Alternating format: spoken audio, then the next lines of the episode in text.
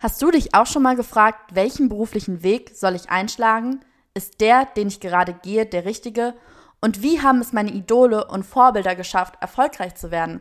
Angst anzufangen oder ein fehlender Plan sind dabei völlig normal. Mein Podcast Durchgestartet wird dir die richtige Portion Motivation, Inspiration und Unterhaltung mit auf den Weg geben. Hier erzählen dir junge Durchstarter von ihren persönlichen Wegen und Erfahrungen hin zum beruflichen Erfolg. Meine Gäste kommen aus den unterschiedlichsten Bereichen, sei es Musik, Sport, Unternehmertum, Kunst oder Wissenschaft. Bei Durchgestartet kannst du in jeden Bereich reinhören und von Durchstartern lernen. Willkommen zu einer neuen Folge von Durchgestartet. Heute freue ich mich ganz besonders auf meinen Gast, Vivian Wolf, denn ich würde lügen, wenn ich nicht sagen würde, dass ich nicht früher mit zehn Jahren totaler Rocket-Fan war. Deswegen riesen, riesen Ehre an der Stelle für mich, dich heute interviewen zu dürfen. Vivian, du bist inzwischen 27 Jahre jung und deutsche Schauspielerin. Du schauspielerst schon seit dem Kindergartenalter und deinen ersten großen Durchbruch hattest du jedoch mit 14 Jahren, als du die von TAF und Bravo begleitete Show Mission Famous gewonnen hast. Das ist eine Castingshow für junge Mädels, die gerne auf die große Bühne wollen damals noch von Yoko und Senna Gamur begleitet. Daraufhin folgten deine ersten großen Hauptrollen in den Filmen Eisfieber und wie eben schon erwähnt in dem Film Rocket. Man kennt dich jedoch auch aus den Serien Alarm für Cobra 11 und Soko Köln. Deine letzte Hauptrolle war 2019 in dem Kinofilm Misfit. Neben dem Job als Schauspielerin, Model und erfolgreiche Influencerin darf, ähm, darfst du dich seit diesem Jahr auch stolze Buchautorin nennen. Liebe Vivi, bevor wir auf das wirklich spannende Thema deines Buches zu sprechen kommen, möchte ich ganz gerne erstmal über die Schauspielkarriere im Allgemeinen mit dir sprechen und vor allen Dingen über deine Schauspielkarriere, die ja schon sehr, sehr, sehr jung begonnen hat. Und da wäre meine erste Frage auch an dich, woran hast du gemerkt, okay, Schauspielerei, das macht mir sehr, sehr viel Spaß und was hat dich dahingehend vielleicht von anderen Kindern in deinem Alter unterschieden? Okay, also wow, erstmal vielen Dank für das äh, schöne Intro. Ich freue mich sehr, heute hier mit dir zu sprechen. Ja, also wie hat das Ganze angefangen? Also ich glaube, ähm, also wenn ich ehrlich bin, hat das Ganze schon im Kindergarten angefangen. Ähm, da gab es nämlich schon Aufführungen, wo ich den Kartoffelkönig gespielt habe und habe dann auch irgendwie immer meine Freundin genötigt, dass wir unseren Eltern als Kind was vorspielen. Also ich war da schon immer sehr, sehr affin und mir hat das auch extrem viel Spaß gemacht.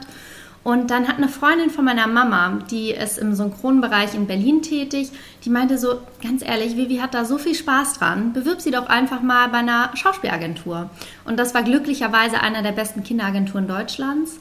Und äh, so kam dann irgendwie eins zum anderen. Du hast ja dann sehr, sehr schnell auch mit relativ prominenten Leuten zusammengearbeitet. Was war das für ein Gefühl für dich, als kleines Kind schon mit so vielen großen Persönlichkeiten auf der Bühne zu stehen? Also tatsächlich habe ich das damals noch gar nicht so wahrgenommen. Das war irgendwie, ähm, das war so, aber irgendwie war ich dann auch so aufgeregt, weil man natürlich da in so eine ganz neue Welt reinkommt, dass ich das gar nicht so wahr, wahrgenommen habe. Ich bin halt, ähm, und ich glaube, nachhaltig war das für mich extrem wertvoll, weil ich halt sehr schnell gemerkt habe, okay, das ist gut, das ist nicht gut. Es gab nämlich zum Beispiel eine Situation mal mit einem sehr bekannten Schauspieler, ähm, der mich, und da war ich ganz jung, ich glaube, das war einer meiner ersten Filme, ähm, der mich so von oben herab behandelt hat. Und da kam ich wirklich abends zu meiner Mama aufs Hotelzimmer. Und Darf ich kurz fragen, wie alt du da warst? Ich glaube so 14, mhm. 13, 14, sowas um den Dreh und kam zu meiner Mama und habe gesagt, Mama, so will ich niemals werden, wenn ich groß bin. So will ich niemals Leute behandeln. Und das habe ich mir bis heute so zu Herzen genommen. Das ist so wichtig, dass man da immer so diese Bodenständigkeit nicht verliert. Jetzt bin ich total vom Thema abgekommen, es tut mir leid. Alles gut. Ähm, zum Thema nochmal, um da nochmal zurückzukommen. Du hast ja gerade angefangen zu erzählen, so du warst dann noch ja sehr, sehr jung und hast dann auch vielleicht negative Erfahrungen gemacht, ähm, schon sehr früh. Würdest du sagen, dass dir das aber vielleicht so ein bisschen Kindheit vielleicht auch genommen hat? Also, dass du sehr schnell, sehr erwachsen mit solchen Situationen umgehen musstest? Definitiv. Also das war so ein bisschen Fluch und Segen zugleich. Auf der einen Seite war ich natürlich viel mit Erwachsenen zusammen, wo ich schon sage, dass ich früher reflektieren musste als andere. Also es war schon so, dass ich dadurch selber schneller erwachsen geworden bin. Und ich natürlich auch oft nicht da war. Äh, da war. Also ich habe zum Beispiel meinen Abiball nicht mitbekommen und all solche Sachen oder auch Geburtstage von Freundinnen, so ist es heute ja auch immer noch, ähm, dass ich dann halt leider arbeiten muss und ganz oft ist es ja auch spontan so, sprich ähm, ja, man kann das vorher nicht so planen und da würde ich schon sagen, dass ich mir das manchmal ein Stück weit ein bisschen mehr gewünscht hätte. Mhm. Ja, für seinen Traum muss man da schon manchmal ein bisschen was zurückstecken, das gehört mit dazu, aber Bereust du das in irgendeiner Form oder bist du eigentlich eher dankbar, okay, ja, jetzt habe ich vielleicht ein paar Dinge nicht mitnehmen können, aber dafür vielleicht andere Erfahrungen machen können? Definitiv, so sehe ich das auch zu 100 Prozent. Ich bin so dankbar für das, was ich machen kann und das, was ich liebe. Und auch meine Freunde wissen mittlerweile damit umzugehen. Zum Beispiel jetzt, ich bin nächstes Wochenende in Berlin. Eine meiner besten Freundinnen hat Geburtstag an, an dem Tag. So, ich bin halt leider mal wieder nicht da, aber die kennen das halt auch und wir feiern dann halt nach und ich versuche dann halt auch irgendwie so das Beste draus zu machen. Also mittlerweile scheint das ja dann nicht mehr so das Problem zu sein, aber war das damals in deiner Kindheit vielleicht ein Problem, dass andere Leute vielleicht oder deine engen Freundinnen das vielleicht nicht so nachvollziehen konnten oder vielleicht auch in der Klasse Leute geredet haben? Definitiv. Also das war tatsächlich auch immer ein Problem für mich, weil ich halt früher schon so ein kleines Sensibelchen war und habe mir dann halt irgendwie Sprüche immer schnell zu Herzen genommen. Und das war früher schon, schon blöd, weil natürlich, man macht da was, das ist halt für viele außergewöhnlich. Und das wird natürlich oft nicht gut aufgenommen. Also da habe ich schon in meiner Schulzeit, Kinder können ja sowieso sehr gemein sein, schon auch nicht immer nur coole Tage gehabt. Hast du da vielleicht eine konkrete Situation, die du da äh, benennen kannst oder was dir so prägend in Erinnerung geblieben ist, wo du sagst so, hey, da waren Kinder in meiner Klasse voll gemein zu mir und das hat mich echt geprägt? Definitiv, also es waren halt immer so, so kleine Sticheleien, so von wegen, ah ja, die Schauspielerin. Also auch immer, wenn ich irgendwas gemacht habe, kam ja immer so, ah, die Schauspielerin oder ähm, so irgendwie so Glamour-Sachen, also immer so Sticheleien und ich muss schon sagen, dass mich das immer extrem getroffen hat, weil ich niemand war, der damit hausieren gegangen ist. Also für mich ist auch bis heute klar, wenn ich mit meinen Freundinnen zusammen bin, da geht es nicht um die Schauspielerei, da geht es auch nicht um deren Berufe als Lehrerin oder Bankkauffrau, sondern wir sind halt Vivi, Alina und Marie zum Beispiel. Also wir sind halt nichts Außergewöhnliches und das hätte ich mir früher mehr gewünscht, dass da halt nicht so schnell beurteilt wird. Mhm. Da sind Kinder ja, glaube ich, dann manchmal mhm. nicht so weitsichtig und denken dann nicht so wirklich drüber nach, nee. was sie da dem Menschen vielleicht antun, wenn mhm. man sowas sagt. Auch wenn es nur vielleicht so kleine Randbemerkungen sind, Definitiv. aber die summieren sich und irgendwann ähm, platzt halt einfach so ein bisschen äh, das Fass. Nichtsdestotrotz bist du sehr, sehr gut damit umgegangen. Und auch jetzt stehst du ja immer noch in der Öffentlichkeit. Ist das manchmal ein Problem für dich? Also, oder wünschst du dir manchmal vielleicht bisschen mehr Privatsphäre dahin gehen? Also tatsächlich ist es bei mir jetzt natürlich auch noch nicht so schlimm, dass ich sage, ich habe irgendwie kein Privatleben mehr. Aber ich muss schon sagen, dass ich das auch immer versuche, privat zu halten. Das war nicht immer so. Also dadurch, dass ich irgendwie sehr schnell in so einen Strudel reingekommen bin, habe ich da vielleicht auch oftmals zu viel Preis gegeben. Das würde ich heute nicht mehr machen. Ähm, ich finde es wichtig, authentisch zu, ble zu bleiben das ist halt auch so ein bisschen, aber da kommen wir ja später äh, wahrscheinlich nochmal drauf auf diese Instagram-Geschichte. Das ist da halt immer schwierig, weil das immer nur so ein Teil ist, eine Fassade, die man sieht. Ähm, aber ich versuche das schon irgendwie so ein bisschen zu trennen, weil ich glaube, sonst macht man sich auch zu angreifbar, weil die Leute wissen nicht, also die wissen ja nicht Bescheid. Selbst wenn du denen irgendwie so einen, so einen Knochen hinwirfst und sagst, das passiert gerade, kennen die ja nie die ganze Story. Und dass dann Leute, die du gar nicht kennst, über dein Leben urteilen, das will man ja gar nicht. Also das möchte ich auch einfach nicht mehr. Mhm. Nun kam der Erfolg bei dir ja nicht gerade über Nacht. Also es ist nicht wie bei manch anderem so gewesen, okay, du bist jetzt auf einmal prominent und auf einmal kennen dich mehrere Leute, sondern es war ja, hat sich ja irgendwo ein Stück weit auch Stück für Stück aufgebaut, sodass du dich da ja auch langsam, ähm, sagen wir mal, rantasten konntest. Ähm, am Anfang hast du ja auch sicherlich dann einige Absagen ähm, bekommen. Wie bist du damit umgegangen? Also das war gerade, als ich jünger war, war das natürlich sehr, sehr schwierig, weil da versteht man halt noch nicht, okay, du bekommst jetzt eine Absage, weil du nicht zur Rolle passt, sondern du denkst halt, okay, ähm, woran liegt das jetzt? Liegt das an meinem Aussehen? Habe ich sind meine Haare doof? Sind, also sehe ich doof aus? Was, also du verstehst es halt nicht. Und das ist schon was, was schwierig ist, weil du kriegst in so einem jungen Alter so viel gejudged zu werden, so viele Beurteilungen zu bekommen. Das ist, glaube ich, schwierig. Ich glaube, es ist halt vor allen Dingen auch so, weil man die Dinge, wenn man jung ist, sehr, sehr, sehr schnell noch persönlich nimmt, weil man da vielleicht nicht so selbstreflektiert an die Sache rangeht und vielleicht einfach sagt, okay, ich habe jetzt einfach gerade nicht in diese Rolle reingepasst. Äh, und man bezieht das dann schnell, glaube ich, auch gerade als Frau auf so äußerliche Merkmale, dass man sagt, okay, ich bin zu dick für die Rolle mhm. oder weiß ich nicht, obwohl das vielleicht gerade gar nichts damit ja. ähm, zu tun hat. Aber wie bist du dann konkret mit solchen kleineren Rückschlägen umgegangen? Also was hast du dir da vielleicht im Kopf gedacht oder wie hast du denn gelernt, besser mit der Situation umzugehen? das ist tatsächlich irgendwann mit der Zeit gekommen, dass ich halt mich als Person, als Vivi einfach immer mehr gefunden habe und gesettelt habe. Und ich muss sagen, ich hatte so persönliche Game-Changer-Momente, die auch so in meiner eigenen Entwicklung, was wieder mit Selbstbewusstsein, Selbstwertgefühl zu tun hat, ähm, die mich da so weit weitergebracht haben, dass ich irgendwann gesagt habe, okay, das ist halt ein Job und äh, wenn ich jetzt nicht zur Rolle passe, gut, gibt Schlimmeres, also kommt die nächste. Was, also es ist natürlich eine sehr, sehr schöne Art, damit umzugehen und da hast du ja auf jeden Fall den, den richtigen Weg auch eingeleitet, weil ich glaube, das ist halt auch besonders wichtig, da ein hartes Fell als äh, Schauspieler zu haben und sich da immer wieder durchzukämpfen und zu sagen, ja gut, wenn das eine Casting nicht geklappt hat, dann halt das nächste und mhm. egal weitermachen. Ähm, was würdest du denn sagen, wie sind die ersten Schritte, wenn jetzt vielleicht gerade Leute den Podcast hören, die auch in die Richtung mhm. Schauspielerei möchten, die man da einleiten sollte? Also wahrscheinlich dann erstmal zu Castings gehen oder wie fängt das an? Du bist ja erst in einer Agentur gewesen oder was würdest du sagen, sind da die besten ersten Einstiegsmöglichkeiten? Das ist witzig, weil ich habe mich erst letztens jetzt damit beschäftigt, weil ich mit ähm, einer über Instagram in Kontakt gekommen bin und die mich genau das gefragt hat. Und ähm, ich glaube, was so die ersten Schritte sind, dass man zum Beispiel erstmal dadurch, dass man natürlich jetzt, ähm, also der Unterschied zu mir heute wäre, ich habe natürlich Szenen aus Filmen, die ich quasi immer nehmen kann oder die meine Agentur nimmt, um mich vorzuschlagen. Und da man das natürlich am Anfang noch nicht hat, wäre es zum Beispiel cool, ähm, About Me zu drehen, wo du dir selber oder wo du selber in dem Video Fragen über dich beantwortest, dass die Leute dich so ein bisschen kennenlernen. Und dann vielleicht noch zwei, drei Casting-Szenen, wo man relativ ungeschminkt, ganz easy peasy, pur, ähm, genau so Szenen einfach spielt mit einem Anspielpartner und das dann einfach mal an Agenturen schicken.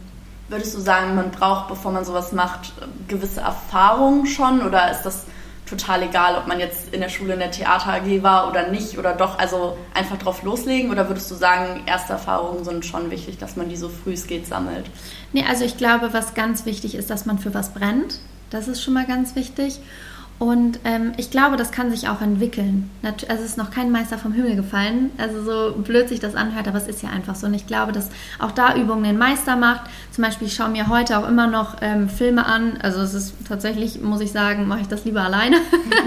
aber ähm, eher, um mich selber zu beurteilen. Also wie war das jetzt? Auch ganz oft ähm, kannst du ja Blicke selber nicht so einschätzen. Deswegen die erstmal zu sehen, wie wirkt das teilweise. Und vielleicht ist das auch der erste Schritt, dass wenn man selber so Casting-Szenen aufnimmt, dass man sie, sich die erstmal ein paar Mal anschaut und mal guckt, hm, wie wirke ich denn da, wie kommt das rüber und auch lieber weniger als mehr. Ob es jetzt natürlich jetzt beim Äußeren ist, ne, aber natürlich auch beim Spiel selber.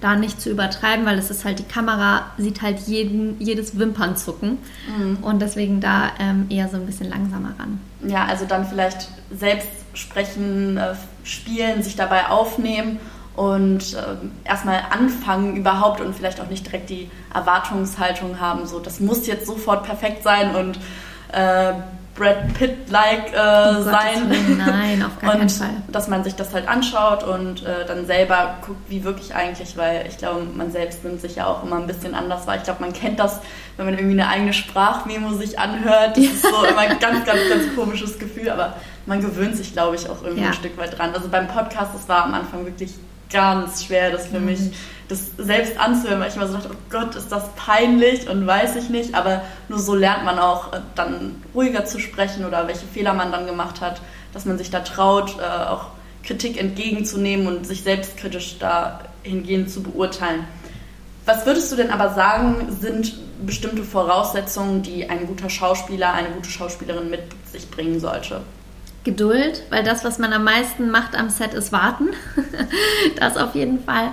Aber ich glaube, es ist wichtig, ähm, natürlich authentisch zu sein und ähm, ich muss ja jetzt auch sagen, ich war ja nie auf einer Schauspielschule, also wirklich meine Schule war immer das, also das Set selber, die Drehs selber. Ähm, aber ich persönlich finde das sogar gut, weil ich halt gemerkt habe, ich fühle mich halt wirklich in die Momente in diese Menschen, die ich dann verkörpere, ein und ähm, spielen, spiele eigentlich nicht, sondern fühle das halt. Was auch manchmal sogar negativ ist. Ne? Also es gab schon sehr viele Abende, wo ich abends ins äh, Hotelzimmer gekommen bin und mir richtig schlecht übel war. Also ich habe mich gefühlt teilweise, als wäre ein Mensch gestorben, weil du halt diese Gefühle, ne? also ich meine, wenn du da zum Beispiel eine schlimme Szene hast, die du irgendwie den ganzen Tag drehst, ähm, du nimmst die Emotionen natürlich mit. Ne? Also ich hatte schon so viele Abende, da ging es mir richtig dreckig. Boah, krass. Ja, man mhm. kennt es ja ähm, mit der Rolle vom Joker, der ja auch irgendwie jetzt so. ein bisschen psychisch einen weg hat. Ähm, wie schaffst du es da vielleicht so die Balance zu halten, also das nicht zu nah, also die Rollen zu nah an dich rantreten zu lassen? Ist schwierig, weil es, ähm, also natürlich sind es am Ende des Tages Rollen, ja, aber diese Emotionen dann wirklich zu trennen, das ist sehr, sehr schwierig. Also ich will es ja auch dann realistisch rüberbringen. Ne? Total. Und deswegen, also das ist eigentlich nicht möglich. Ich versuche halt andere Wege oder habe andere Wege ausprobiert, mit denen ich dann in meiner Welt quasi wieder so ein bisschen runterkomme. Wie zum Beispiel Meditation hilft mir extrem, einfach wieder zu entspannen und das so ein bisschen loszulassen. Ja. Ähm, du hattest gerade eben ganz am Anfang ähm, angesprochen, dass du ja auch keine klassische Schauspielausbildung absolviert hast. Trotzdem würde ich dich da vielleicht ganz gern fragen, ist es wichtig, vielleicht irgendwie ein Backup zu haben als Schauspieler oder vielleicht irgendwie andersgehend eine Ausbildung oder ein Studium abgeschlossen zu haben, weil man muss ja schon ganz ehrlich sagen, dass es ja ziemlich risikobehaftet ist, weil die Wahrscheinlichkeit, dass es nicht klappt oder dass man vielleicht nicht so viel damit verdient, ist ja doch sehr, sehr hoch auch. Definitiv, also das ist natürlich auch was, das muss jeder für sich selber beurteilen. Aber ich war einfach schon immer so, dass ich diese finanzielle Sicherheit auch haben möchte für mich, dass ich selber für mein Leben sorgen kann. Und deswegen habe ich auch ähm, studiert, ähm, mache auch noch was anderes. Du hast Journalismus studiert oder was war das? Hat Business Management und Journalismus, ah, genau. Ah, okay, genau. Das sind zwei verschiedene Studiengänge gewesen und ähm, habe da hab das auch abgeschlossen und das war mir halt super wichtig. Also, dass ich da halt einfach noch was Festes, Sicheres in der Hand habe und ich glaube auch, dass das so ein bisschen ähm, diesen Druck rausnimmt, das unbedingt kriegen zu müssen. Natürlich ist es schön, wenn eine Rolle äh, klappt und natürlich freue ich mich darüber auch, aber ich habe nicht mehr diesen extremen Druck, das muss jetzt klappen, weil da hängt natürlich auch meine Wohnung dran und alles Mögliche. Diesen Druck habe ich dadurch nicht mehr. Mhm. Ich glaube, das ist ganz, ganz wichtig, dass man weiß, okay, ich habe Plan A, das ist die Schauspielerei oder was auch immer. Mhm. Es gibt ja viele Dinge, die, sagen wir mal, ein bisschen risikobehafteter sind später beruflich. Ähm, dass man weiß, okay, ich habe diesen Plan A und den, ich möchte auch meinen ganzen Fokus darauf setzen, aber dass man trotzdem einfach weiß, okay, ich lasse nebenbei vielleicht noch sowas wie ein Studium laufen, einfach oder eine Ausbildung, einfach, dass ich die Sicherheit habe, so wenn es nicht klappen sollte. Das ist, geht ja nicht nur um Themen wie Schauspielerei, das kann ja alles Mögliche sein. Das kann auch eine sportliche Karriere sein, weil es kann immer irgendwas passieren und am Ende des Tages möchte ja keiner dann irgendwie dastehen und nichts in der Hand haben, außer vielleicht dann ein paar Erfahrungen am Set oder auf dem Sportplatz. Das sehe ich wirklich zu 1000 Prozent genauso. Und ich glaube ähm, auch, dass es unabhängig davon ist, ähm, man das auch für sich machen sollte. Also zum Beispiel jetzt, ich studiere natürlich nicht mehr, aber was ich immer wieder mache, ich belege zum Beispiel Kurse an der University of Yale, da kann man Online-Kurse belegen und das mache ich halt für mich, um mich persönlich weiterzuentwickeln. Mhm. Und ich glaube, sowas sollte niemals aufhören. Glaubst du, es ist da manchmal vielleicht dann schwierig, dass man zwei Sachen so parallel laufen lässt? Oder ähm, ist es wie ich vielleicht gerade eben gesagt habe, so ja, okay, man hat den Fokus auf eine Sache gesetzt oder siehst du da manchmal bei dir selbst so ein bisschen Schwierigkeiten oder hast in der Vergangenheit Schwierigkeiten gehabt, okay, dich vielleicht hat dann eine Sache irgendwie so ein bisschen drunter gelitten, also wie gehst du damit um? Tatsächlich ist auch viel, natürlich, das klappt nicht immer, aber es ist viel Zeitmanagement aus meiner Sicht, dass du dir wirklich die Tage einteilst und zum Beispiel keine zwei Stunden auf Social Media dann rumhängst, sondern halt wirklich sagst, okay, nein, ich setze mir jetzt einen Timer, von 13 bis 15 Uhr will ich das und das jetzt geschafft haben.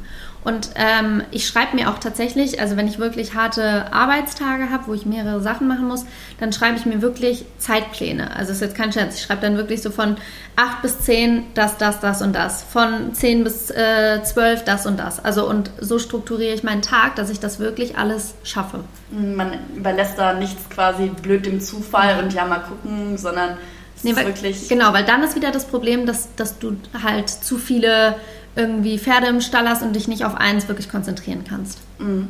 Was würdest du Leuten raten, die vielleicht Angst haben, sagen wir mal, den Nicht-Standardweg einzuschlagen. Ähm, man kennt es ja, die Eltern hätten ja meistens schon am liebsten, okay, Jung, mach eine vernünftige Ausbildung, äh, absolvier das und das Studium, am besten Jura und dann ist alles sicher. Und ja.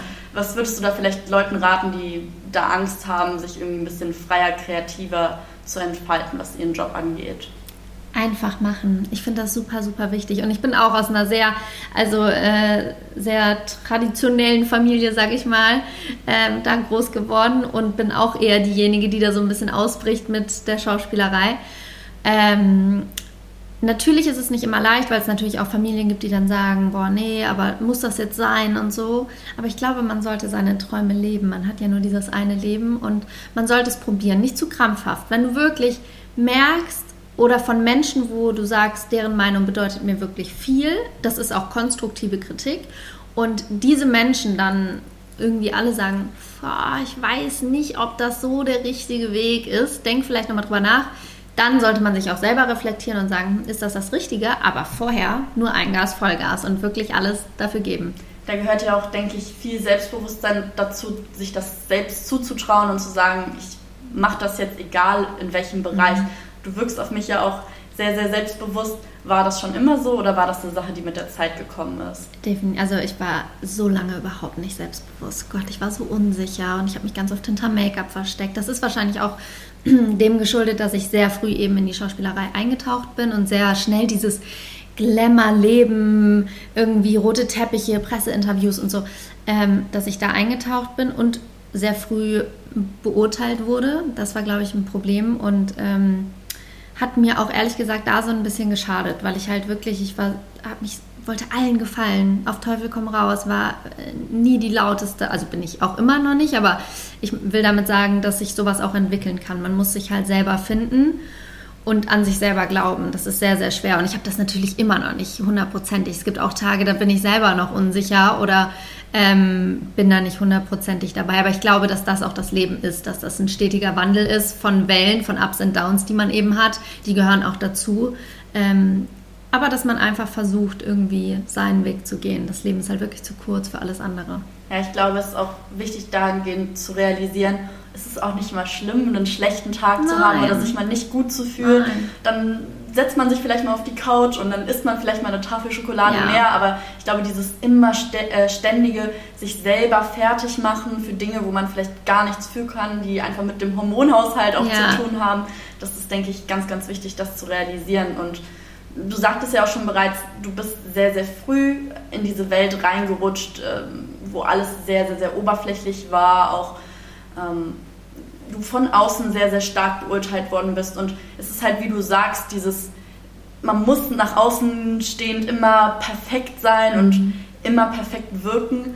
Und da würde ich auch ganz gerne ähm, auf das Thema deines oder euren, euren, eures, euren, eures Buches zu sprechen ja. kommen, dass du mit äh, der lieben Nena äh, zusammen kommenden Freitag, also für die, die jetzt den Podcast hören, kommenden Freitag, ja. ähm, rauskommt, also am 5. März. Mhm. Und ähm, da beschäftigt ihr euch auch mit den Themen Selbstzweifel und innerlich glücklich sein und wie das Ganze so läuft mit Themen Oberflächlichkeit. Aber vielleicht kannst du einmal selbst erklären ähm, oder ein bisschen darüber erzählen, worum es in deinem oder eurem Buch, in eurem Buch, jetzt äh, ich es aber, geht.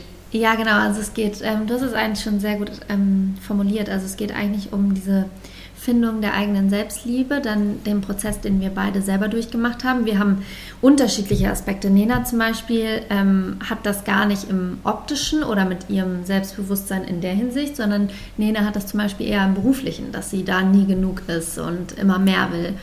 Und ähm, es geht einfach darum, wie man wirklich glücklich ist und wie man so ein bisschen lernt loszulassen. Und wir erzählen da ähm, von unseren eigenen Erfahrungen, die wir äh, erlebt haben. Da geht es zum Beispiel um, um Liebeskummer oder auch um ähm, Streit mit Freunden, um solche Themen, wie man aber versucht, da das Beste für sich rauszuholen und irgendwie ja einfach glücklich zu sein oder glücklich zu werden. Wie kam es so zu der Idee mit dem Buch? Also war das so ein, okay, weil du hast ja selber schon jetzt auch erzählt in der Kindheit, das war alles immer wieder so ein Prozess, wo du dich mit solchen Fragen auseinandersetzen musstest. Aber wie kam so der Gedanke, okay, wir machen das jetzt äh, schriftlich und wir wollen das festhalten und da anderen Frauen und Mädels oder auch, auch Männern ähm, ja das gerne mit auf den Weg geben? Ähm, witzigerweise hatte ich den Gedanke schon sehr, sehr lange. Meine Mutter hat sogar letztens gesagt, Vivi, ich weiß noch, da warst du in der siebten Klasse oder so, da hast du immer gesagt, du willst unbedingt mal Autorin werden, unbedingt ein Buch schreiben. Ähm, und der Gedanke mit dem Thema jetzt, worüber wir gerade haben, den habe ich auch schon, ich glaube, ein paar Jahre gehabt. Und dann wusste ich ja, dass Nena hatte schon ein Buch geschrieben, was auch ein Bestseller war. Und dann habe ich sie gefragt, Nena, wie geht eigentlich Buch? Wie funktioniert das? Wie macht man das? Und dann hat sie mir das erklärt. Und sie so, Vivi, du musst das und das machen. Dann schreibst du ein Exposé und mal zwei Probekapitel. Dann habe ich das gemacht. Dann habe ihr das mal zum Gegenlesen gegeben. Und sie hat gerade an Ideen für, ihren, für ihr nächstes Buch gearbeitet. Und das hatte auch Überschneidungen zu meinem Thema. Und ähm, dann hat ihr Verlobter tatsächlich gesagt, ganz ehrlich, warum macht ihr es nicht gemeinsam? Und dann haben wir uns angeguckt und dachten, ja, warum machen wir es eigentlich nicht gemeinsam? Weil so können wir die Message ja auch einfach stärker irgendwie nochmal rüberbringen und vertreten. Und ähm, ja, so kam dann eins zum anderen, dass wir gesagt haben, okay, wir machen das jetzt mhm. zusammen. Ja, ich glaube, es ist auch nochmal bei so einem Thema was anderes, wenn man da zwei Perspektiven irgendwo ein Stück weit hat, weil jeder dieses Thema Selbstreflexion anders aufnimmt und Themen wie Selbstbewusstsein ja anders erlebt hat, da andere Erfahrungen mitgemacht hat. Aber warum glaubst du, ist es so wichtig zu verstehen, dass äußere Schönheit nicht wirklich glücklich macht? Also ich habe das ja wie gesagt lange selber selber gelebt und ähm, habe dann irgendwann, äh, da kann ich eigentlich eine kleine Geschichte zu erzählen, die findet man auch im Buch. Ähm, und zwar habe ich jemanden kennengelernt vor ein paar Jahren und ich habe mit dem das Spiel, ich weiß nicht, ob dir das was sagt, 20, ich glaube es sind 27 oder 28 Questions to Fall in Love von der New York Times gespielt. Und das sind sehr persönliche Fragen. Also es fängt irgendwie an mit, ähm, bist du, keine Ahnung, machst du gerne Sport, bis hin zu, was war dein schlimmster Verlust im Leben? Also es wird sehr schnell sehr persönlich. Und am Ende der Fragen meinte er dann zu mir, Vivi, du hast echt einen wunderschönen Charakter. Und ich so, wunderschön, was? Also das habe ich halt bis dahin irgendwie nie so wahrgenommen, dass mir das mal jemand gesagt hat. Und es war halt immer so, ja, du hast schöne Haare oder ne, so der, die Klassiker halt, aber so ein Kompliment habe ich noch nie bekommen. Und das war für mich tatsächlich so ein Game Changer-Moment, wo ich gedacht habe, okay, vielleicht wäre es eigentlich mal ganz klug, sich mal auch auf andere Werte zu beziehen und ähm, darauf einfach auf andere Sachen Wert zu legen, die halt nicht so oberflächlich sind und dich auch mal ein bisschen davon frei zu machen, weil das hat mich auch innerlich total gestresst. Also ich konnte nicht mal zum Supermarkt ungeschminkt gehen, total bescheuert. Ähm, ich weiß nicht, ob es natürlich war es wahrscheinlich auch so ein Stück weit der, dieser Öffentlichkeitsgeschichte geschuldet, aber trotzdem war ich irgendwie so in mir selber gefangen und habe dann irgendwie dadurch gemerkt, okay, daran muss ich jetzt wirklich mal was ändern, wieso kannst du nicht mehr weiterleben? Und habe das dann immer mehr für mich irgendwie mitgenommen, mich damit auseinandergesetzt und äh, mich davon auch einfach mal frei gemacht. Ich meine, solche Komplimente zu hören, ja, du hast schöne Haare, du hast schöne Augen, sind natürlich auch sehr, sehr, sehr schön mhm. und man freut sich über, denke ich, Natürlich. jegliche Art von Kompliment. Aber ich glaube, man macht sich oft viel zu wenig Gedanken darüber, dass die Komplimente, die man vielleicht auch anderen macht, meistens so sehr oberflächlich sind und gar nicht so wirklich was mit der Person an sich zu tun haben. Ja. Also wenn ich jetzt im Club zu jemandem gehe, zu einem Mädel gehe, hey, du hast ein super schönes Kleid an, mhm. ja, dann irgendwie ist das, sind das, glaube ich, dann nicht die Komplimente, wo man am Ende des Tages sich so wirklich von Herzen drüber freut, als wenn man so wirklich das Gefühl hat, eine Person weiß einen als Menschen vom, vom innerlichen äh, Wert zu schätzen. Und ich glaube, man macht sich das richtig oft selber äh, gar nicht bewusst und da bedarf es manchmal dann solcher Schlüssel oder Aha-Momente, wo man dann aufwacht und realisiert, okay, ich stecke da voll in einer Bubble drinne und äh, nehme das gar nicht mehr alles so wichtig wahr, äh, richtig wahr. Mhm. Aber was genau bedeutet in diese Richtung vielleicht inneres Glück für dich? Also woran machst du das fest, wirklich innerlich glücklich zu sein oder dich, du hast jetzt auch mehrfach erzählt, du hast dich ähm, immer mehr gefunden oder bist auf einem Weg, dich mhm. zu finden, mit dir selber, mit der Vivi, die du sein möchtest, zu identifizieren. Was macht das für dich aus? Also ich finde das wahnsinnig wichtig und sich da auch immer irgendwie ein Stück weit weiterzuentwickeln und auch immer wieder zu reflektieren, nicht zu sehr in der Vergangenheit hängen zu bleiben, aber halt einfach zu reflektieren, was kann ich halt daraus mitnehmen und besser machen.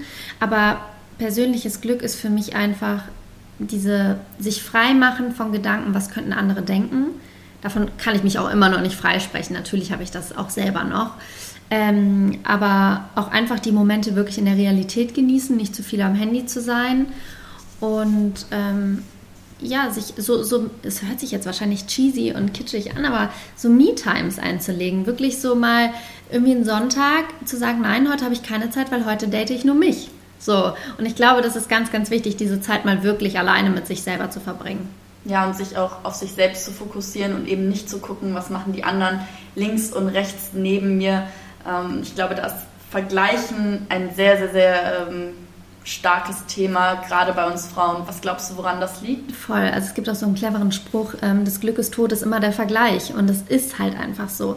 Ähm, klar, wie du gesagt hast, bei, bei Frauen mag es vielleicht mehr sein, wobei ich glaube, dass Männer sich davon auch nicht freisprechen können. Also ich meine, dieser ganze Schönheitswahn auch bei Männern, ne? mit Muskeln und wollen noch mehr und noch mehr Gym und so weiter und so fort. Ähm, aber klar, bei uns Frauen, wir kriegen das natürlich von klein auf beigebracht. Ne? Ich meine, wir sehen das mit so Filmen wie hier, wie heißt das, Elsa, diese ähm, die Eiskönigin, oder? Genau. Mhm. Und eigentlich ist ja die Böse eigentlich die coole und nicht die wunderschöne. Und so werden wir aber halt erzogen. Dieses mit, mit Babypuppenspiel oder mit Barbiepuppen spielen. Die auch und immer perfekt aussehen, super schmale Taille haben, genau. bartlose Haut. Genau. Und ähm, aber Instagram befeuert das Ganze natürlich extrem und auch sehr negativ. So ist es halt auch mit ähm, den ganzen TV-Shows mittlerweile. Ne? Ich meine, die sind ja, also es geht ja wirklich nur noch darum, viel irgendwie Botox und Lippen und alles machen zu lassen, so fake wie möglich. Und da muss ich halt auch ganz ehrlich sagen, dass ich es ganz schlimm finde, dass immer mehr Frauen sagen, besser vorsorgen als nachsorgen. Ähm, weil ich meine, gerade so Frauen, die irgendwie in der Öffentlichkeit stehen, es ist ja okay, jeder soll ja machen, was er will. Ne? Wenn du jetzt meinst, irgendwie Botox brauchst du jetzt oder unbedingt einen Lippenfiller, dann go for it. Ne? Es ist dein Leben, dein Körper. Mach es aber bitte für dich selber und nicht für andere. Ähm, aber ich finde es halt ganz schwierig, wenn Frauen dafür halt Werbung machen, die eine Vorbildfunktion haben, wo 16-jährige Mädels davor sitzen und denken, oh ja, besser vorsorgen als nachsorgen, oder? Ja gut, dann muss ich, brauche ich jetzt Botox und Lippenfiller und Extensions und Lash Extensions und was geht noch alles? Und das, finde ich, geht halt alles in eine sehr negative und schlimme Richtung. Ja, die Mädels rennen lieber zum, zum Beauty-Doc als in die Bibliothek, um sich, ja. also so nach dem Motto, ja, lieber schön als, als schlau. Das ja. sprecht ihr auch immer wieder in eurem Buch an. By the way, wir haben es gar nicht erwähnt, Pretty, Hip, Pretty Happy ja. heißt das Buch. Also für die, die sich ähm, auch gerade für solche Themen interessieren, ähm, sehr, sehr gerne einmal äh, bestellen und lesen. Aber mhm. ich denke, ich packe die ganzen Links dafür auch in die Beschreibung rein, dass das dann alle finden. Okay, aber du hast direkt mehrere Themen jetzt auch angesprochen. Einmal Instagram und einmal auch äh, Thema Beauty-OPs. Ähm, aber ich würde vielleicht ganz gerne beim Thema Social Media einsteigen. Und zwar, wie das für dich persönlich ist. Also stresst dich Instagram in deinem Alltag, weil du bist ja auch selber als kleine Influencerin ziemlich aktiv. Ähm, wie schaffst du da irgendwie die Balance zu finden zwischen, okay, ich ähm, zeige Leuten ein bisschen was von meinem Alltag, aber lass mich nicht zu sehr da in diesen Sog ziehen? Also tatsächlich habe ich vor einem Jahr angefangen, ähm, so einen Timer einzusetzen. Also nach 30 Minuten zeigt er mir an, dass ich halt 30 Minuten online war. Und das versuche ich auch ähm, irgendwie einzuhalten, dass es nicht viel mehr am Tag wird. Das ist natürlich manchmal schwierig, wenn natürlich mal mehr Stories oder so gemacht werden. Aber ähm, ehrlich gesagt, so sehr triggert mich Instagram gar nicht mehr. Also ich schaue mir auch wenig Stories an, wenig diese Feed-Postings, weil ich halt einfach gemerkt habe, dass es unglücklich macht. Dieser ständige Vergleich, zum Beispiel jetzt auch am Valentinstag. Was war denn das? Also das ist doch nicht normal, dass plötzlich alle Rosen okay, aber dann gab es plötzlich Postings mit Luftballons, Schriftzügen, Konfetti, wo ich mir denke so, also kommen wir jetzt mal alle wieder klar? Können wir mal bitte kurz einmal durchatmen? Das ist doch nicht die Realität. Die meisten streiten sich ja wahrscheinlich. Oder die Mädels haben selber, sich selber gekauft, um irgendwie zu zeigen auf Instagram, hey, ich werde geliebt. Mhm. Also ich finde, das geht irgendwie alles in eine ganz, ganz komische Richtung, die nicht gesund ist. Ja, ich glaube, da sind zwei Faktoren ganz entscheidend, die du gerade angesprochen hast. Einmal Zeitregulierung, also sich selber klar zu machen, ich verbringe zeitlich einfach viel mehr ähm, in der echten Welt als mhm. auf Social Media, aber dann auch sich klar zu machen, okay, das ist, entspricht nicht der Realität, was wir hier sehen, das ist fake, das ist inszeniert, das ist ähm, keine Ahnung, mhm. ähm, dass man sich das immer wieder vor Augen ähm, ja, äh, stellt und sich dessen auch bewusst wird. Nun hast du jetzt gerade ja auch gesagt, okay, du versuchst es zeitlich alles so ein bisschen runterzuschrauben, was die Nutzung angeht. Würdest du denn sagen, dass es eine Option für dich ist, auch Social Media komplett sein zu lassen, also dein Handy, also Instagram gar nicht mehr aufzumachen? Wäre das eine Option oder kommt das für dich nicht in Frage? Also temporär ja, also es gibt natürlich zum Beispiel mal Sonntage oder im Urlaub, dass es dann mal aus ist. Aber so generell, ich meine, das ist halt auch einfach der Zeitgeist. Also man kann ja nicht mehr ohne. Also also es fängt ja schon damit an, dass du sogar dich teilweise irgendwie über Facebook oder so bei Airbnb identifizieren musst, ähm, um da eine Wohnung zu buchen. Ja, also es ist ja, es ist ja nicht mehr wegzudenken. Und Social Media grundsätzlich ist ja auch nichts Schlechtes, wenn man halt es bewusst nutzt. Also wenn zum Beispiel ich folge auch vielen Quote-Seiten und so oder vielen inspirierenden Frauen oder Menschen allgemein, geht ja jetzt nicht nur um Frauen, ähm, und wenn du sowas für dich nutzt und das vielleicht auch so ein bisschen, man kann das ja auch mittlerweile regulieren, von wem will ich nichts angezeigt bekommen. Ach wem, krass, wie, das wusste ich gar nicht. Wie funktioniert das? Also du kannst quasi, wenn du auf der Seite von jemandem bist, kannst du zum Beispiel Beiträge und Stories muten. Und dann bekommst du die gar nicht angezeigt. Ah, das ist ja total cool. Mhm. Aber ich kenne das selber so, ich versuche natürlich auch mir von Leuten, die, wo ich weiß, okay, die sind jetzt nicht gerade fördernd für mein Selbstbewusstsein. Mhm. Da drehe ich im Kopf ein bisschen durch, weil mhm. mich das zu sehr stresst, irgendwie diese perfekte Scheinwelt zu sehen und auch mit dem Hintergedanken, okay, die sind halt sowieso gemacht und mhm. diesem Körperideal kann ich, egal wie viel Sport ich mache und nicht wie viel Gemüse ich esse, kann ich nicht entsprechen. Mhm. Und ich sehe es aber trotzdem immer wieder und unterbewusst im Kopf hat man immer wieder diesen Gedanken, boah, ich muss genauso aussehen, ich muss genauso sein, ich muss auch das Leben führen. Und es wird einem trotzdem, es wird einem immer wieder angezeigt. Deswegen finde ich das ganz, ganz schön, ja. äh, den Gedanken, okay, das einfach auszustellen, weil ich glaube, das kennt jeder, dann ist man irgendwie auf der Startseite, ist das, obwohl man den Leuten nicht folgt, hat man es trotzdem immer wieder vor der Nase. Definitiv, aber es ist ja auch die Frage, willst du diesem vermeintlichen Schönheitsideal mit irgendwie, weiß ich nicht, die entweder super knochig dürr sind oder äh, die größten Lippen gespritzt haben und super fake aussehen, willst du dem entsprechen?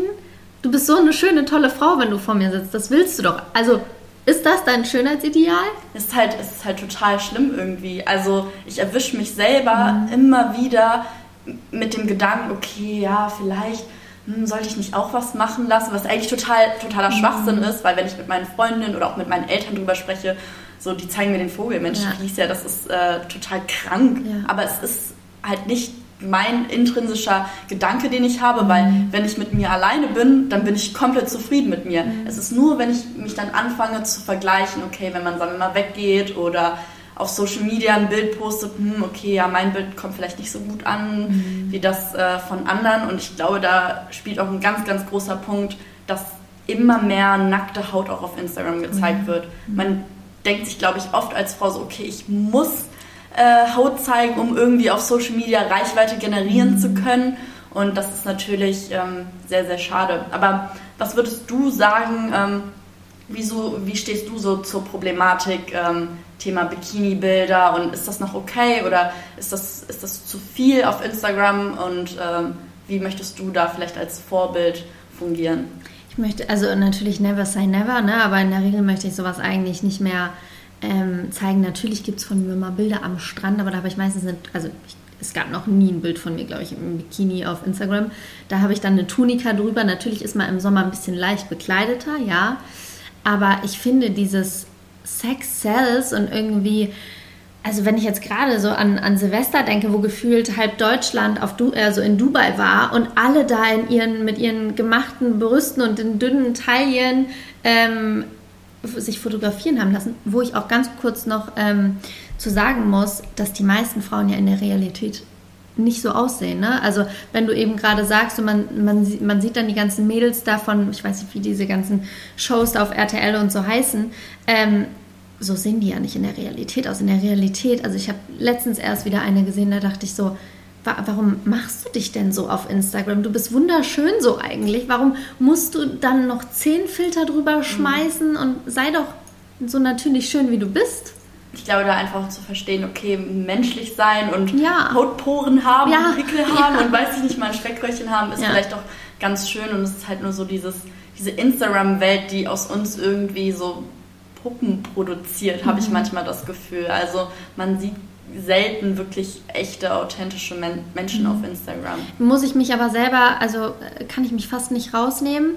Hängt aber damit zusammen, dass ich zum Beispiel in meinem Privatleben halt, also private Fotos finden von mir halt kaum statt auf Instagram. Das sind halt immer Fotos, die halt ähm, irgendwie in einem Shooting mal entstanden sind und dann natürlich oft da fällt das Licht toll und es sieht mhm. natürlich alles sehr schön aus, aber es ist halt, ähm, da will ich den Leuten auch ganz klar sagen, das ist nicht die Realität und ich versuche da auch das so ein bisschen zu ändern, dass ich zum Beispiel, ich habe letztens ein Foto mit einer Freundin ähm, hochgeladen, was halt wirklich ganz easy am Rhein entstanden ist, ähm, wo wir mittags in der Sonne standen. Ich will das schon mehr machen, weil ich ähm, das ja auch sonst damit propagiere. Ne? Also das ist ja schon über diese Fake-Welt, über die wir uns gerade austauschen. Ich bin ja da, also kann mich da tatsächlich ja fast gar nicht rausnehmen.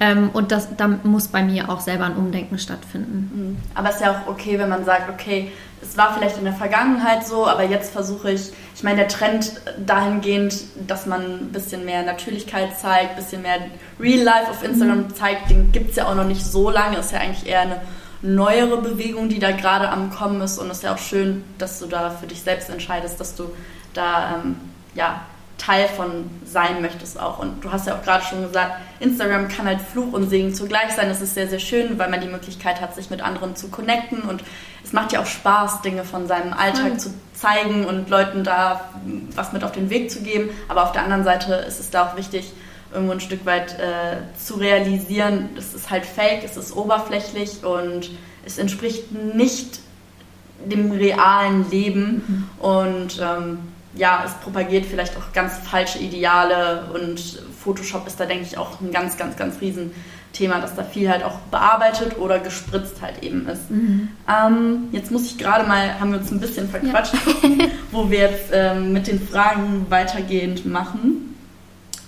Ähm, genau, und zwar Jetzt haben wir natürlich auch viel darüber gesprochen, okay, Oberflächlichkeit hin, Oberflächlichkeit her, das ist alles nicht gut und das tut einem nicht gut. Nun bist du ja aber jobtechnisch auf jeden Fall in einer Welt, die halt eben oberflächlich mhm. ist und wo es halt eben darum geht, ja sein Aussehen auch zu verkaufen. Wie gehst du da ähm, mit um? Also du meinst, wie ich da privat dann mit umgehe? Nein, mit der Problematik, dass du sagst, so, okay, du möchtest eher in Richtung ähm, innere Werte mhm. und inneres Glück mhm. finden, aber nun hast du ja einen Job, wo du, sagen wir mal, wo es ja nicht darum geht, wie bist du jetzt innerlich, ja. sondern es geht ja schon darum, wie verkaufst du dich nach außen. Ja, ja, also definitiv. Also ich meine, das sind am Ende des Tages auch Rollen. Das bin nicht ich. Die private Vivi ist eine ganz andere.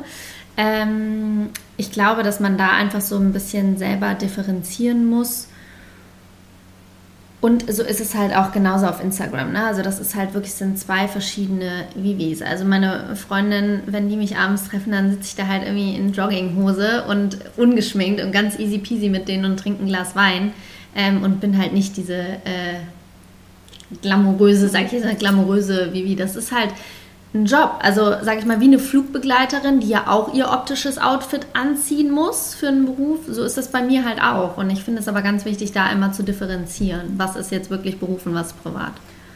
Glaubst du, da ist vielleicht dann auch ein Stück weit für dich hilfreicher, wenn du, sagen wir mal, auch mehr Bilder in Jogginghose und ungeschminkt zum Beispiel auf Instagram posten würdest, weil du sagst ja auch gerade selbst, okay, du stellst da irgendwo deinen Job, deine Arbeit, die du machst, ähm, deine öffentliche Arbeit, äh, was heißt zur Show, aber du postest mhm. die halt und hältst da Privates vielleicht viel raus. Aber ich glaube, dass das ja auch, glaube ich, der entscheidende Knackpunkt ist, ja. dass wenn man auf Social Media aktiv ist, eben nicht nur dieses äußerliche posten darf, sondern man muss vielleicht auch irgendwo ein Stück weit bisschen mehr privaten Alltag mit reinbringen, um das Ganze authentisch zu halten. Wie gehst du damit um? Ja, bin ich zu 1000 Prozent bei dir. Ich muss aber sagen, dass ich privat wirklich ähm, eher fotoscheu bin. Also ich bin mhm. nicht die, die irgendwie auf jedem Foto zu sehen ist. War ich auch noch nie privat. Und deswegen gibt es halt einfach von mir wenig private Fotos auf Instagram. Also das ist dann halt wirklich mal so ein Schnappschuss, wie halt ähm, der, einer der letzten Fotos, die ich halt hochgeladen habe. Das ist halt ist halt so ein Zwiespalt irgendwie, Definitiv. in dem man sich da auch persönlich befindet, weil ja. ich kenne das ja auch selber, weil ich möchte natürlich auch auf Instagram super schöne ähm, Fotos und nicht irgendwie assi gammelig mit ungewaschenen Haaren, ja. weil das natürlich auch ein falsches Bild irgendwo. Was heißt falsches Bild? Aber es ist so, ich glaube, jeder hat da irgendwo so seine zwei Persönlichkeiten im Sinne von, so bin ich zu Hause, so bin ich privat und so bin ich, so bin ich auf Instagram oder so bin ich nach außen in der mhm. Berufswelt, weil ich würde ja auch nicht in Jogginghose gammelig und voll lästig äh, zu, einem, zu einem Casting oder äh, zu einem Bewerbungsgespräch kommen. Und mhm. das ist halt, ich glaube, das ist so ein ganz, ganz großes Problem auch von Social Media, weil man muss sich immer wieder die Frage stellen, was, was kann ich posten, was nicht und ist es dann nicht vielleicht besser, sich komplett rauszuhalten? Das mhm. funktioniert auch nicht, vor allen Dingen, mhm. wenn man mit ähm, Medien arbeitet wie du. Es ist schwierig, es ist schwierig, schwierig, und ähm, ich glaube, da gibt es gar keine finale Antwort drauf, die man da geben kann, wie man da die Balance findet. Ne? Ja, eben. Und ähm, ich muss auch sagen, zum Beispiel jetzt gerade mit dem Buch habe ich natürlich äh, schon öfter mal die Kritik gehört, ja, aber wie wie dein Instagram? Gut, dann habe ich natürlich jetzt auch mal ähm, Stories ungeschminkt gemacht und so. Dann haben die auch gesagt, ja, das ist gut, aber geht da nicht noch mehr? Und jetzt habe ich auch sogar ähm, in einer sehr großen deutschen Zeitung, gibt es von mir jetzt auch ein ungeschminktes Foto, wo ich sage so, was wollt ihr denn noch mehr? Also am Ende des Tages bin ich ja auch gerne Frau. Das heißt nicht, dass ich nicht auch super gerne ungeschminkt mit meinen Mädels bin, aber ich mache mich auch gerne hübsch. Also es ist ja jetzt nicht so, ähm, das wird dir wahrscheinlich ähnlich eh gehen. Man macht mhm. sich ja gerne schön, man schminkt sich ja auch mal gerne. Es ist ja auch ein schönes Tool.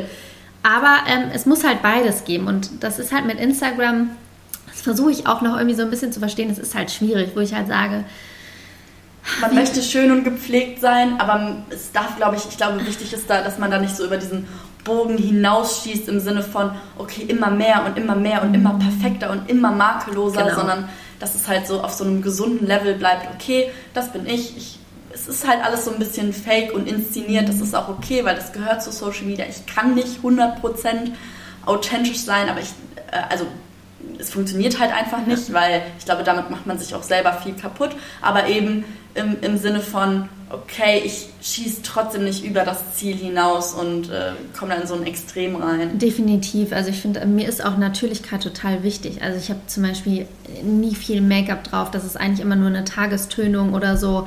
Ähm, und ich habe keine, also ich habe keine Extensions, keine Wimpern-Extensions, kein Botox, kein Hyaluron, nix. Also und deswegen ist das ja auch, also ich habe zum Beispiel auch noch nie irgendwie meinen Körper auf Instagram, ich weiß gar nicht, wie das geht, ich weiß gar nicht mehr, wie das gehen soll, dass man sich da dünner, schlanker, whatever macht.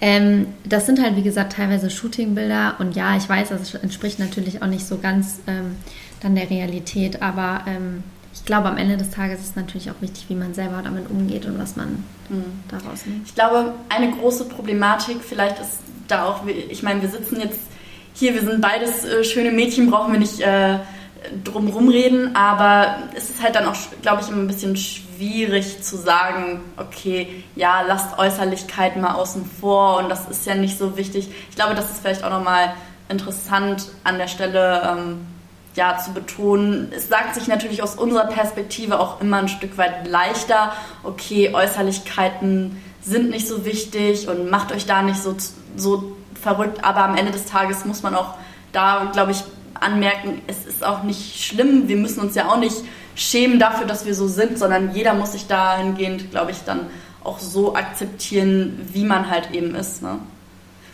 Zu, äh, zum Schluss hätte ich da noch eine Frage an dich und zwar, was würdest du anderen jungen Menschen mit auf den Weg geben, die halt vielleicht sich von diesen falschen Idealvorstellungen mitreißen lassen oder das Gefühl haben, der und der Norm entsprechen zu müssen. Was möchtest du denen mit auf den Weg geben? Ähm, wie kommen die am besten von diesen Gedanken schnellstmöglich wieder runter? Ja, da fallen mir tatsächlich gerade ähm, zwei gute Sprüche ein. Also erstmal, die Menschen werden sich nicht daran erinnern, wie du, wie du ausgesehen hast, sondern wie du sie hast fühlen lassen. Ich meine, stell mal vor, wir haben irgendwie einen schlimmen Autounfall oder so, sind dann die Leute in deinem Umfeld trotzdem mit dir befreundet? Wahrscheinlich zu 99 Prozent schon, hoffe ich jetzt mal. Aber ähm, ist ganz, ganz wichtig, glaube ich, sich von diesem von diesem Schönheitsdruck frei zu machen. Das heißt nicht, dass man sich gehen lassen soll. Ich sage jetzt auch nicht, sei ungepflegt und werde pretty happy. Ich sage einfach nur, mach dich davon frei, dass das nicht alles ist, dass Instagram nicht die Realität ist. Das, was man da sieht, da, das stimmt halt einfach nicht. Und ähm, das ist, glaube ich, ganz, ganz wichtig zu sehen, dass selbst die Frauen, die immer sagen, ich bin super ungeschminkt heute auf Instagram, selbst die weiß ich von Make-up-Artists, dass die trotzdem Make-up drauf haben, ja, und trotzdem irgendwie zurechtgemacht sind. Und ähm, dann noch einen schönen Spruch, der einzige Unterschied zwischen Unkraut und einer Blume ist deine Wertung. Und auch das, also wer sagt denn, was schön ist und was nicht? Und wir dürfen uns da, glaube ich, nicht in diesen Strudel reinziehen lassen von, von diesen ganzen TV-Shows mit noch mehr Lippen und noch mehr Botox und noch mehr Fake. Das ist doch auch, wenn wir ehrlich sind, nicht schön. Tatsächlich, die meisten Männer, die ich kenne, die sagen, Vivi, weißt du, was ich richtig sexy finde? A, eine Frau, die intelligent ist und B, eine Frau, die natürlich ist und nicht diese ganze Fake-Welt. Dahingehend sich nochmal mit den Werten auseinandersetzen, die wirklich entscheidend sind. Und ich glaube, da ist auch euer Buch auf jeden Fall ein Anreiz in die richtige Richtung, da wieder zu sich zu finden und da nicht vom falschen Weg abzukommen, gerade für sehr, sehr junge Menschen. Deswegen danke ich dir auf jeden Fall, dass du deine Tipps und deine Gedanken auch jetzt heute mit mir oder mit uns geteilt hast. Waren wirklich sehr, sehr, sehr schöne Worte und ich freue mich auch schon sehr, ähm, dein Buch zu lesen. Ähm, bin ich auf jeden Fall sehr, sehr gespannt, da vielleicht in die Tiefe gehen, noch mehr äh, Insider-Stories zu erfahren, auch von der lieben Nena. Deswegen danke und ich hoffe, es hat dir auch Spaß gemacht. Total, vielen, vielen Dank auch für deine Zeit. Ich habe mich total gefreut. Sehr schön. Dann bis zum nächsten Mal. Bis Ciao.